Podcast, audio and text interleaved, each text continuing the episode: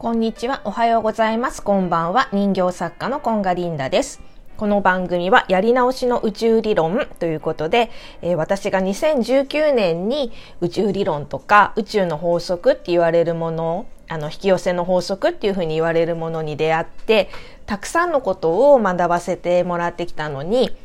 もう端からねどんどん忘れてってしまうのでもう一度一からコツコツやり直していきましょうという番組です。えー、今日のトークテーマは呼吸についてお話ししたいと思います。えっ、ー、と、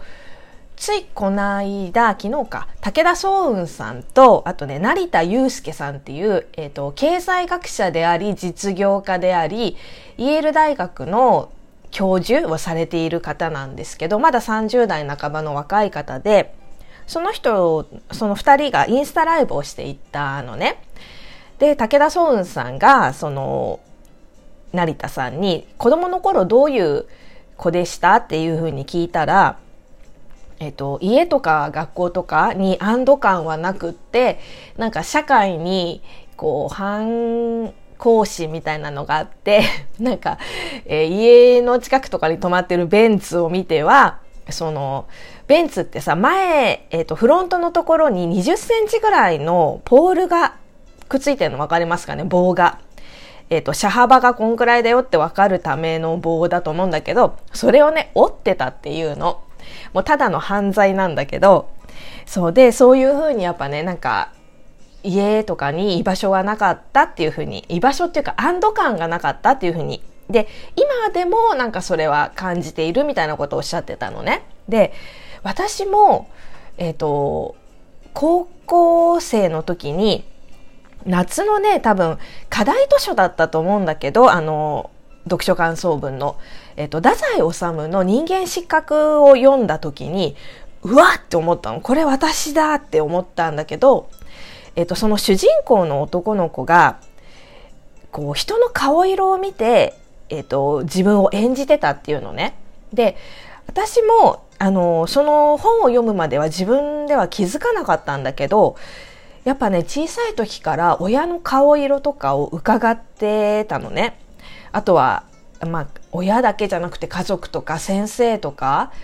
の顔色を伺って、え、いい子を演じてたみたいなところがあるんだよね。でも、いい子を演じるんだけど、いい子すぎるのも嫌だみたいな。真面目って言われるのが嫌だったから、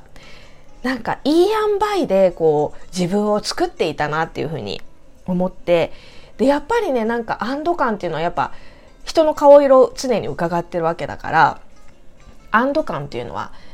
あのその小さい頃は感じてたっていうか安堵感がないとは思ってはなかったと思うんだけどその本に出会ってから振り返るとあ安堵感がなかったのかもしれないっていうふうに思ってでねなんかやっぱ大人になってからも早く家出たいなっていうふうには思ってたのね。でもなんかそのきっかけがなくってなんかまあまあ家で家から会社勤めみたいなのもしてたんだけれどもえっ、ー、とある時というか私の今の旦那さんでまだ結婚してない時だったんだけれども家を探しててあアパートをね。でなんかちょうど二人暮らしにいい感じのめっちゃいいお部屋が見つかってあれこれなんか一緒に暮らしたいっていうふうに思って急遽私同棲したいですって親に言ってでそっからね同棲を始めたんだけれどもなんかねあこれで私は自分の安堵感というか自分の城が築けるみたいなほっとした感じがあったわけ。でだけどまあまあそれもまあその後結婚して数年後に結婚して今があるんだけれども結局なんか安堵感みたいなのって初めのうちだけだったような気がしてやっぱり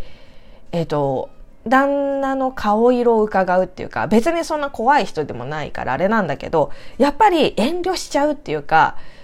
うんと主婦なんだからこうあるべきとか妻だあ、え違う違う。えっ、と、お母さんだからこうあるべきみたいな。例えばさ、えっ、と、もし一人暮らしで独身だったら、好きなだけ遊べるわけじゃない？自分のお金で好きなだけ遊んで夜も好きなだけ痛いだけそこの場所にいればいいけどなんとなくあ早く帰らなきゃとか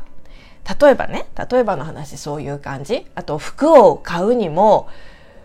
自分が好きなんじゃなくって彼が好きな服みたいな髪型に関しても私がやりたい髪型じゃなくって彼が好きな髪型みたいなのに合わせてたなと思ってなんかそこって絶対的な自分の安堵感っていうのはやっぱりなくなっていくんだよね。で、でね、まあその話は置いといて、でさ、えっ、ー、と、宇宙理論とかを、の本とかを読んでるとやっぱり呼吸とか瞑想が大事だって書いてあるわけ。でさ、瞑想なんてさ、そんな宇宙の存在が言う前、言う前にっていうかさ、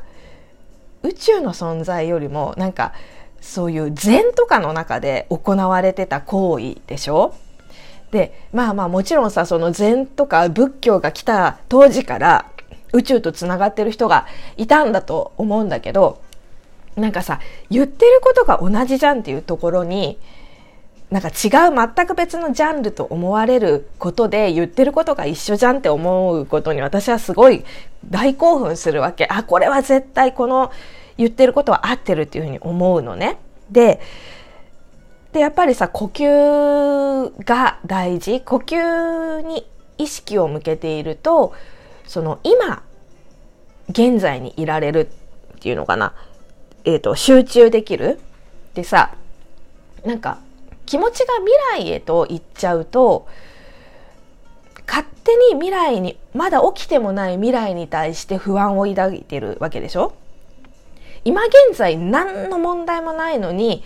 ああ何々したらどうしようとかっていう未来に気持ちがいる行くと起きてもないことに対して不安を感じてしまう。なんかそれがさ願望とか将来こうなりたいなとかじゃなくってなんか、その辺の私のね、線引きがよくわからないんだけど、ま、未だに。でも、やっぱり今しか私たちって生きられないんだよね。今この瞬間の連続が、えっ、ー、と、過去を作ってるし、こう、未来へつながっていく。もう今にしか生きられないから、今にいるっていうのがすごく大事だよっていうふうにも言われてて、で、その時に、え、ー、と、呼吸っていうのがすごいいいツールなわけよね。この集中できるし、今にいるしかないっていうか、だから。で、え、ー、と、それでもう一個私が最近知ったハートコヒーレンスメース、え、ー、と、呼吸っていうのがあって、それは、えっ、ー、と、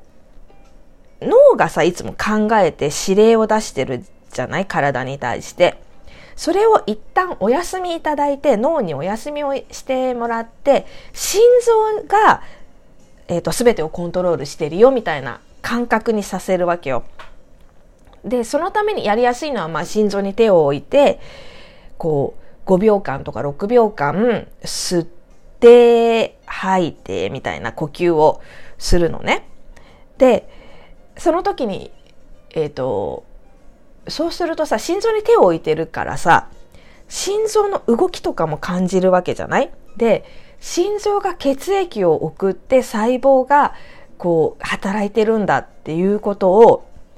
想像できるんだよね。で、それって私の意思とか何にも関係なく心臓が勝手に動いてくれてて、